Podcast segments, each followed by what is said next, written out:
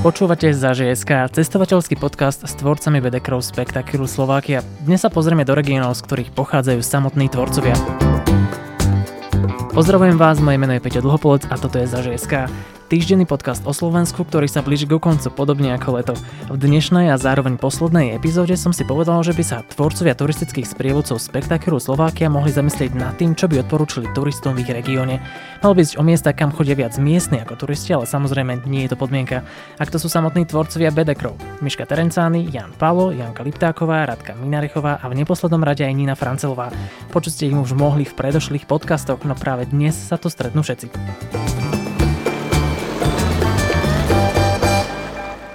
Ahoj Jan, vítaj v poslednej letnej epizóde za ŽSK, si to zvládol takmer, ale ešte predtým uh, túžobne očakávame tvoj tip na výlet v Rovskom regióne, odkiaľ pochádzaš, tak kam nás vezmeš? Ja vás vezmem do malebného mestečka snov. to je? To je Trstena. A... To, je, to je moje rodné mesto, tak, tak to niekedy voláme, lebo niekedy aj veci, ktoré ešte nie sú skutočnosťou v v ústach lokálnych ľudí sa už stali, takže, takže malebné mestečko snov. A čo tam budeme robiť teda v tej tvojej trstenej? Keď som rozmýšľal, že čo také lokálne si ľudia celkom obľúbili, tak to je cyklotrasa, uh-huh. ktorá bola vybudovaná medzi Trstenou a Novým Targom. A potom prečo Slováci chodia tak často na nákupy, že? Kedy si tam chodili vlakom do Targu, aj keď asi nie ešte v tom čase na nákupy.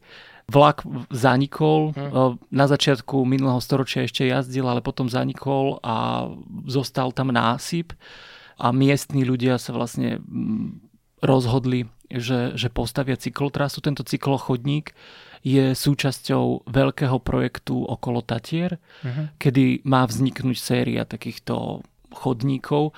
Na Orave je to taký jediný veľký úsek, lebo čo je výhodné, nejdeš vôbec popri ceste, máš vlastný chodník, tak ako išla tá železnica. Uh-huh. A tým, že je to železnica, tak to už hovorí aj o, teda bývalá železnica, tak to hovorí o tom, že je to pomerne rovný terén. Na celej tej trase máš asi 200 metrov prevýšenie, čiže nie je to, nie je to nič také zložité. Čiže to je niečo, čo zvládnu asi aj deti? Určite, chodia tam, chodia tam aj lokálni ľudia veľakrát s deťmi a to je také prekvapujúce, že, že tá trasa býva pomerne plná aj takýchto lokálnych ľudí. Či niekedy tam nájde, že maminky s kočikom, čiže to niekedy môže byť komplikácia, ale, ale ináč je to veľmi príjemné. Aký je nový targ ďaleko od... Je to 37 km cca.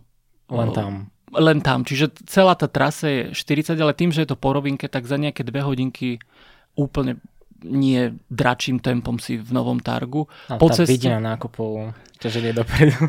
Veľmi. Obyčajne, ja napríklad, čo robievam ešte, uh, že nejdem celú tú trasu, idem len na, prejdem len na polskú stranu, uh-huh. v Chocholove odbočím do miestneho uh, nejaké, termálneho no. parku, ale sú tam výborné, výborný saunový svet s neskutočnými seansami. Takže, takže to odporúčam, čiže ja to robievam takto, že, že tam sa zastavím, okúpem sa a vrátim sa späť po tej istej trase, takže je to fajn. Na tej trase teda môžeš sa zastaviť v tomto termálnom parku, ale je tam aj niečo iné, čo, kde sa môžeš zastaviť alebo čo môžeš vidieť? Trasa začína priamo v Trstenej, hmm. čiže tam sa vieš aj občerstviť. Zase miestna krčma Žaba, ktorá, bola, ktorá mala svojich stálych štamgastov ešte zo socialistických čias. Obohatila svoje, svoje nápoje. Takže to je jediné miesto na Slovensku, kde sa vieš priamo občerstviť pri trase, okay. keď hovoríme o nejakých nápojoch, možno nejakých čipsoch. Potom, keď ideš po trase, po tej slovenskej časti, je tam veľa altánkov a miest, kde vieš si oddychnúť. Priamo v Liesku ideš okolo tej známej stanice meteorologického ústavu, ktorá hlási vždy najnižšie teploty na Slovensku. Uh-huh. A potom sa dostaneš na polskú stranu a tam je to už rozvinutejšie viacej. Čiže Poliaci sa toho uchopili trošku lepšie ako my na slovenskej strane, ale e, tam to ide aj priamo poza Humna. Tá cyklotrasa na Slovensku e, v tej časti len cez Trstenu ide priamo uh-huh. cez mesto, ináč to, ide, ináč to ide dosť ďaleko od obce. Ale to nie je jediná cyklotrasa, ktorú ty odporúčaš na Orave. Tá druhá vedie, to je na Slovensku a vedie k Oravskej priehrade však. vedie k Oravskej priehrade, konkrétne k zatopenej časti, ktorá sa volá Hamre. Uh-huh. Je to obec, ktorá vznikla ešte v nejakom roku 1608 alebo takýto nejaký rok. S tým, že ešte pred druhou svetovou vojnou tam bolo viac ako 150 domov, ale tým, že postavili Oravskú priehradu, ľudia sa museli v 53. vysťahovať a jediné, čo z tejto osady zostalo, uh, je kaplnka. A cintorín. A, a, cintorín, a cintorín je, je ďalej. A túto kaplnku teraz vlastne potomkovia s Hámrou zrekonštruovali a priamo za ňou, keď človek ide trošku bližšie k vode, tak sa dostane na zráz brehu, odkiaľ je úžasný výhľad na Oravskú priehradu. Zrazu sa cítiš ako pri mori. Aj tam sa okúpeš. Okúpeš sa tam a čo je ešte také zaujímavé, že vlastne z toho zrázu ideš takým dreveným rebríkom priamo k priehrade. Čo sa treba pripraviť, sú tam ovady. Čiže, čiže... Praktické rady. praktické rady. Určite odporúčam repelent si zobrať.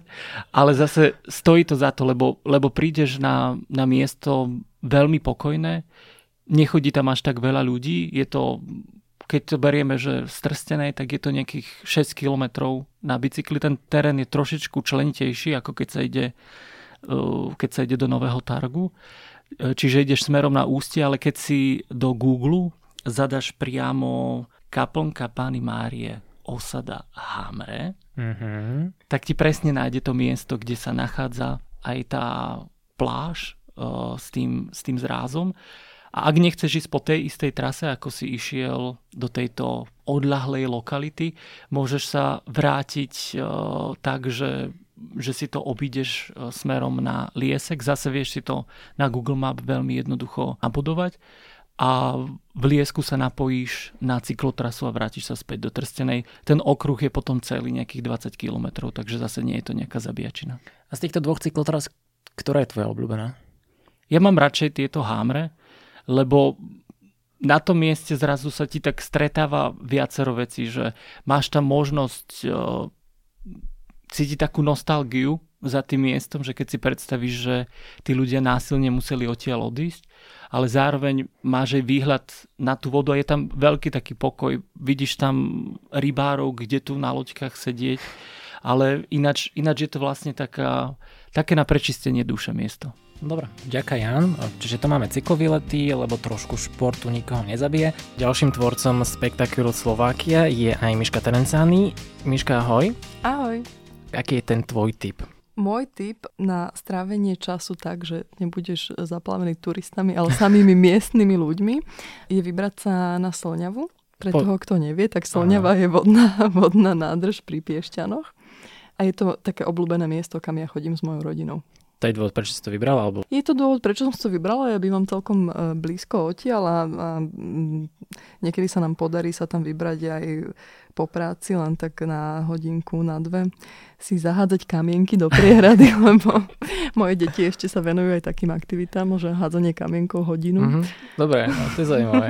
A aký je tá, tá nádrž ďaleko od mesta? Ona sa v podstate začína hneď v meste, mm-hmm. respektíve tá trasa, ktorú môžeš robiť na bicykli alebo na koliskových korčuliach okolo nádrže, a čo je vlastne jedna z takých hlavných aktivít tam, tak to môžeš začať rovno v meste. Uh-huh. A, a celý ten okruh okolo priehrady má myslím nejakých 12 kilometrov. Si si ho aj celý prešla? Či...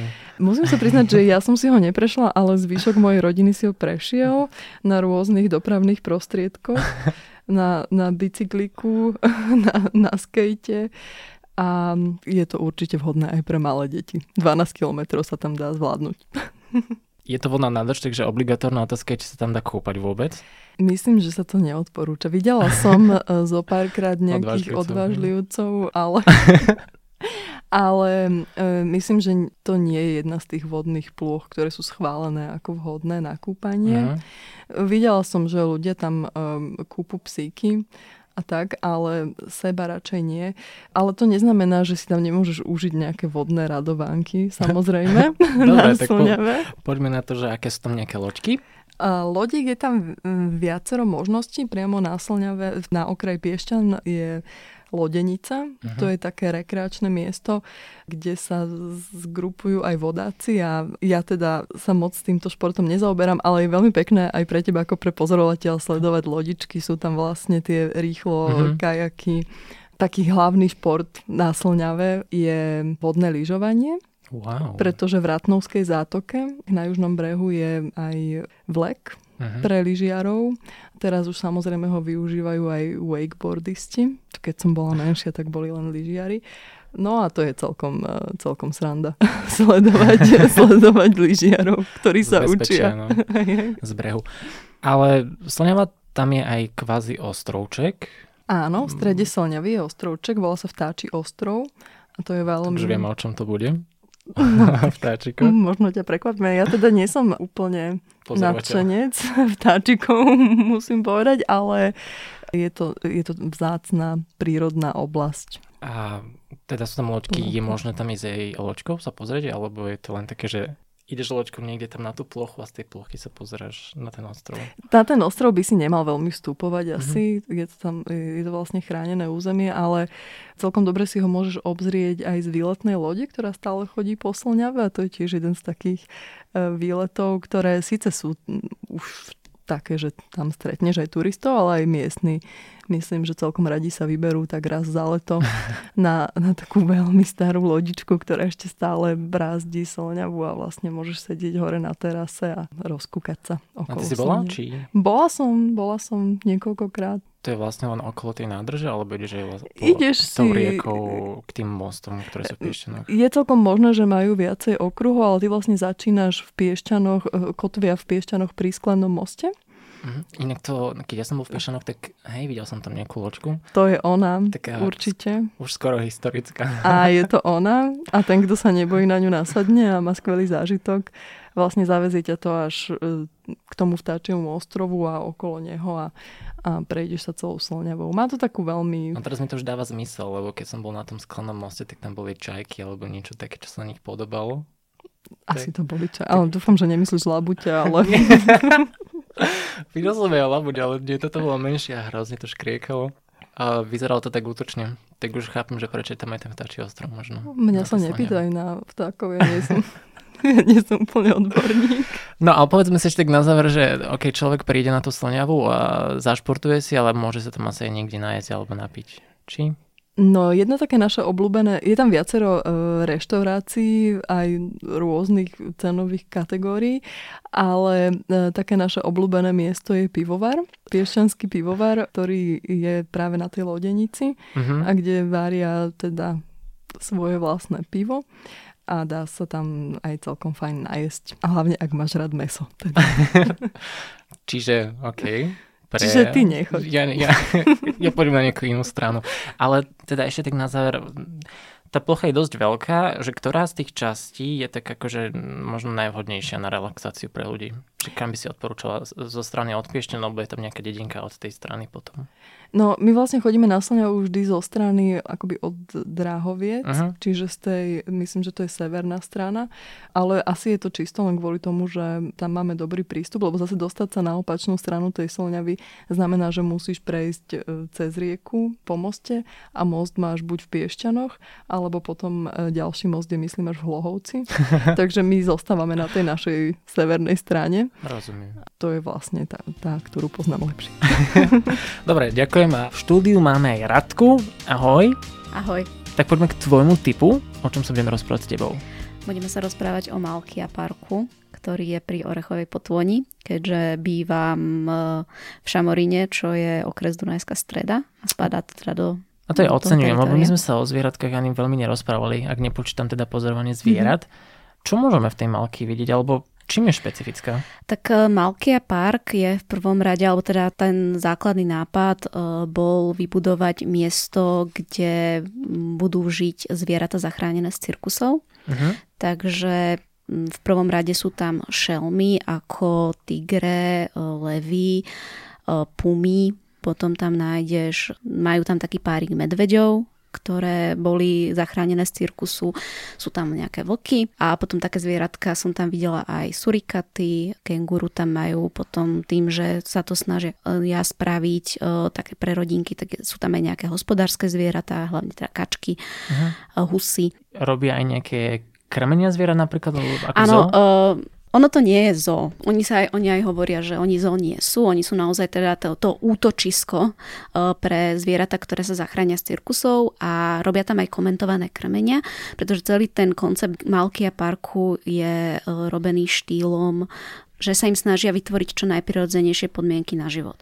Uh, ja som sa rozprávala so zakladateľkou Klaudiou Kolár a ona mi vysvetľovala, že zvieratá, ktoré sa narodia v zajatí, či už teda v cirkuse alebo v nejakom súkromnom chove, tak sa nemôžu vrátiť do voľnej prírody, pretože by mm. neprežili.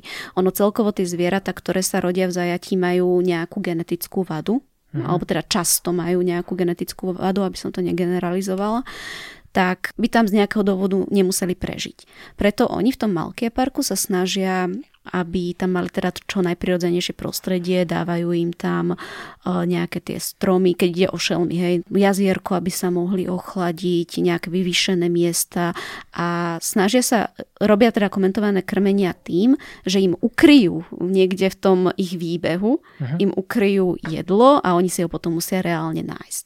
A na, na stránke majú vždy oni vypísané, teda kedy tie komentované krmenia sú a pri ktorých zvieratkách uh-huh. a vždy je tam uh, nejaký ošetrovateľ, ktorý komentuje to krmenie a môžu sa ho ľudia pýtať na rôzne otázky, uh, ktoré sa týkajú či už pôvodu toho zvieratka alebo nejakých vlastností a podobne, takže vedia sa do veľa dozvedieť.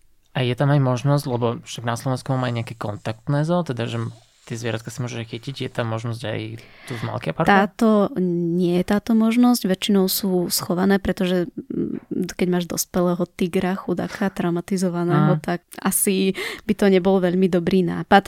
Ono, tí ošetrovateľia sa k ním samozrejme dostanú bližšie, ale ľudia sú väčšinou za sklom alebo teda za volierou, môžu ich pozorovať v tom ich prostredí a ako sa tam správajú, ale mm, chytať nemôžeš. Ja som si čítal na ich stránke aj, že tam je dokonca možnosť adoptovať si tie zvieratka. Áno, e, máš tam, môžeš si vybrať. Ja som nedávno dokonca adoptovala v, Fíha. v priateľovom mene. E, som udala darček, som adoptovala surikaty. Inak to som si čítal tie názvy mien, že Louis Dui Hui. Áno, oni si ich pomenovávajú. Je to tak, že prídeš na ich stránku, tam máš väčšinou nejaký minimálny adopčný príspevok, čím celý rok zabezpečíš nejakú tú starostlivosť o to zvieratko a potom len prevedieš peniaze na účet a oni ťa napíšu ako adoptívneho rodiča. Takže to je tvoj typ, Rádka, ďakujem. Mm-hmm. A my sa pozrieme teraz eh, na ďalší tip od Niny Francolovej. Čau Nina, vydaj späť. Ahoj Peťo. Ty si z Turca a v podstate už predchádzajúcom dieli, keď sme sa rozprávali o výhľadoch, tak si, si vybrala tiež niečo uh, z tvojho regiónu. Bude to aj tentokrát niečo turistické? Áno, bude, keďže Martin je obklopený horami, tak je to taká prvá voľba miestnych. Dobre, takže kam sa vyberieme dnes? Na Martinské hole. Povedzme si, že ako sa tam dostaneme, že či tam je nejaká jedna cesta, alebo je viacej? Je ich niekoľko, teda záleží od toho, že či chcete ísť teda na túru alebo priamo hore do toho lyžiarského strediska, respektíve k tým chatám, ktoré sú úplne na vrchole Martinských holí, ale tak väčšina chodí um, na hole športovať, takže buď idú peši ako turisti, alebo sú to cyklisti v zime, prípadne nejakí bežkári alebo ski alpinisti. A tvoja obľúbená trasa hore? Moje je asi tá pešia. Existuje niekoľko spôsobov, ako sa tam dostať. Buď taká tá najbežnejšia vedie z meskej časti stráne, ktorá je prístupná MHD, ale teda aj autom sa tam dá vyviesť, je tam bezplatné parkovisko. A potom následne vlastne sa dá ísť hore takou udúpanou cestičkou, ktorá je vhodná aj pre menej fyzicky zdatných turistov, ale o, v posledných rokoch tam bola otvorená ferata, ktorá je veľmi zaujímavá pre tých, ktorí sú tak dobrodružnejšie naladení a chceli by zažiť aj niečo takéto. A povieme aj, čo je to tá ferata? Pre tých, ktorí nevedia. Áno, ferata je taká zaistená cesta, takže v tomto prípade sa ide vlastne po vodopáde, po skalách a není to úplné horolezectvo, keďže tam máte vlastne v tej skale namontované oceľové lana stupačky uh-huh. a také veci, ktoré vám vlastne pomôžu pri tom štveraní sa po lanách, ale treba mať taký feratový set, ktorým si vlastne pomáhate, ktorý vás istí. Ty si teda povedala, že aj autom sa tam dá vyviezť, ale určite sa tam nedá vyviezť, že úplne na ten samotný vrchol tej hole. Určite, určite nie. Dá sa vyviezť kuchatám. To vlastne vedie zase cesta z inej časti Martina, z kolónie Hviezdy.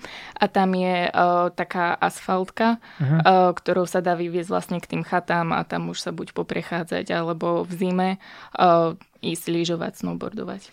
Keď už si na tom vrchole, tak... Uh je tam asi nejaký hotel alebo nejaké občerstvenie, ale dá sa potom aj z tej, z tej hole pokračovať niekam ďalej? Z tých holí. Z tých holí. A, áno, dá sa pokračovať ďalej. Vlastne tie chaty nie sú úplne na vrchole, sú tesne pod ním.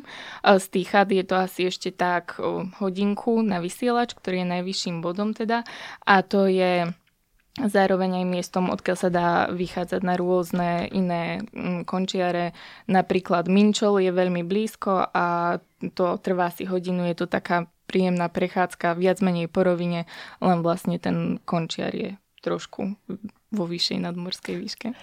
Čo môžeme vidieť, keď už sme hore? Hole oddelujú Martin od Rajca, takže jednak máte výhľad na mesto, potom aj na tú druhú ako keby žilinskú stranu. Ale keď je pekné počasie, tak sa dá vidieť vlastne tá druhá časť Malej Fatry, Krivánska Malá Fatra, Veľká Fatra taktiež a keď je dobrá viditeľnosť, tak až Babia hora, um, končiare nízkych tatier aj vysokých tatier. A lanovka ešte funguje? Lanovka nefunguje a neviem, či fungovala vôbec, čo som na svete, takže nie lanovkou sa nedá ísť hore. Ale ja som čítal, že keď už si hore a chceš ísť naspäť dole, takže môžeš aj kolobežkou. To áno, si skúšala? Áno. A neskúšala som zatiaľ, ale uh, videla som už, že sú to také horské kolobežky, ktoré sa požičiavajú hore a dole je potom stanica, kde sa vracajú. A na záver poslednej epizódy si pripijeme aj vínom spolu s Jankou. Vítaj Janka. Ahoj Peťo. Takže ja už som naznačil, že to bude o víne, ale kde konkrétne sa vyberieme? Ja by som konkrétne vás zobrala do bratislavských vinohradov, uh-huh. keďže víno patrí k Bratislave už viac ako 2000 rokov, ešte z čias, keď sa v tomto priestore zdržiavali Kelti a Rímania, ktorí vlastne tu z bezpestovanie vína aj začali. To až tak dávno? Až tak dávno. Dobre, a ty uh-huh. si milovnička vína? Tak cez prácu som sa ako si k tomu dostala. mi to ako, prischlo mi to ako téma. A keďže mám rada aj Bratislavu ako moje rodné mesto a keďže to víno k tej Bratislave patrí, tak som si ako si zamilovala aj tie vinohrady. Kam sa môžeme vybrať hm. za tými vinohradmi? Podľa starých krezieb ešte vidno, že Bratislava bola komplet obkolesená vinohradmi. Dokonca aj na vinohrady hrástli aj na hradnom kopci. To uh-huh. už teraz samozrejme nie je pravda. Ale víno sa ešte stále pestuje vo Veľkom Vrači, v Devíne, vo Vajnoroch a troška aj v Novom meste. Ešte sú tam nejaké zvyšky. Ešte, ešte developeri to tam úplne nezlikvidovali. A ktoré sú také typické vína pre Bratislavu? No pre Bratislavu je najtypickejšia Račianská Frankovka. To uh-huh. je mhm. tak, tak červené víno, ktoré už preslavila ešte aj dokonca Mária Terezia, alebo bolo dovolené ho servírovať aj na jej stole a údajne aj zachránilo život. Fíha. Takže to je veľmi typické pre oblasť Rače. Dobre, treba piť Frankovku. A sú aj nejaké iné teda, či len to Frankovka? Potom pre diviny veľmi typické rybezlové víno. Uh-huh. A ktoré je lepšie? To sa nedá povedať o žiadnom víne. To každé víno je, z každého honu, z každého toho vinohradu je to víno iné. Každý rok je iné. Uh-huh. To, je, to je na tom víne fascinujúce, že je to tá istá obdroda, môže byť zasadená len o pár metrov ďalej od iného vinára a to víno je iné. Dobre, a ktoré sú také, lebo ja neviem, asi tie vinohrady nie sú úplne že prístupné každý deň, alebo tie vinárstva, že ktoré sú také tie podujatia, na ktoré sa oplatí ísť počas roka a kedy mm-hmm. vôbec sú také podujatia? No, komu by sa páčilo ísť e, rovno ochutnávať víno do vinohradu, pretože podľa mňa nič nie je krajšie ako ochutnávať víno urodené mm-hmm z hrozna, ktoré sa urodilo v tom danom vínohrade, rovno na tom mieste, naliate dokonca samotným vinárom. Takže uh, býva akcia, ktorá sa volá Deň vo vinohradoch. Mm-hmm. Takže tam vyslovene, že vinári majú potvárané tie svoje budočky, kde nalievajú víno urodené z tých konkrétnych vinohradov. A potom býva veľa akcií vinárskych. Bývajú Vínober... to je zväčša asi tak, že počas leta Či? Ono, tieto vinárske akcie skôr, skôr tak je, jeseň a že bližšie k zime. Uh-huh. Pretože Takže ešte stále čas. Teraz, teraz to práve začína. teraz je... tak teraz budú aj vínobrania. A, áno, séria vínobraní, kde vlastne každé to vinohradnícke mestečko bude mať svoje podujatie. To je poväčšinou trvá to, to od vlastne piatka no. do nedele, kde vlastne sa samozrejme chutná burčiak, čo je vlastne taká naša špecialita, alebo špecialita Slovákov, Čechov a Rakúšanov, inde sa to nezvykne piť. Uh-huh. Potom vlastne máme aj takú verziu francúzského Beaujolais Nouveau, Okay. Takže máme aj svetomartinské vína a svetokatarínske vína. Takže to sú vlastne vína už z toho aktuálneho ročníku, ktorú, ktoré vlastne už stihli dozrieť v súdoch. Sú to mladé vínka, akože netreba od toho očakávať e, neviem čo, ale... ale ktorí chcú, tak nech, nech prídu. A ešte minulý rok sa poprvýkrát konala akcia po bratislavských vinných pivniciach, uh-huh. čo, bolo, čo bolo tiež otvorené pivnice v Devine, v Rači, v Novom meste a vo Vajnoroch uh-huh. a malo to takú veľkú pridanú hodnotu, že tam bola kývadlová doprava. Takže, Takže sa mohla inokedy... opiť a bez sa dostať. ochutnávať bez toho, aby človek musel si zháňať nejakého šoféra. No, na vinobranie, ale teda sa človek bude musieť dopraviť svoj pomocný, alebo teda dopravou. No hlavne odpraviť sa bude musieť svoj pomocný, tam ešte sa môže. To tiež, to tiež. My môžeme povedať, že vinobranie to bude najbližšie v Rači a v Pezinku v polke septembra, takže tí, ktorí chcú, tak sa tam môžu určite vybrať. My sme na konci, podobne ako prázdniny. V poslednej epizóde sme sa bavili s tvorcami spektakulu Slovakia a o ich osobných typoch na výlety, ktoré možno absolvovať v ich regiónoch. Počúvali ste za ŽSK, týždenný cestovateľský podcast, v ktorom sme počas letných prázdnin objavovali Slovensko. Verím, že objavovanie našej krajiny v spoločnosti mojich hostí a aj mňa nebolo prvá s utrpením, ale skôr radosťou. Ďakujeme za vašu podporu, moje meno je Peťo Dlhopolec a bolo mi potešením.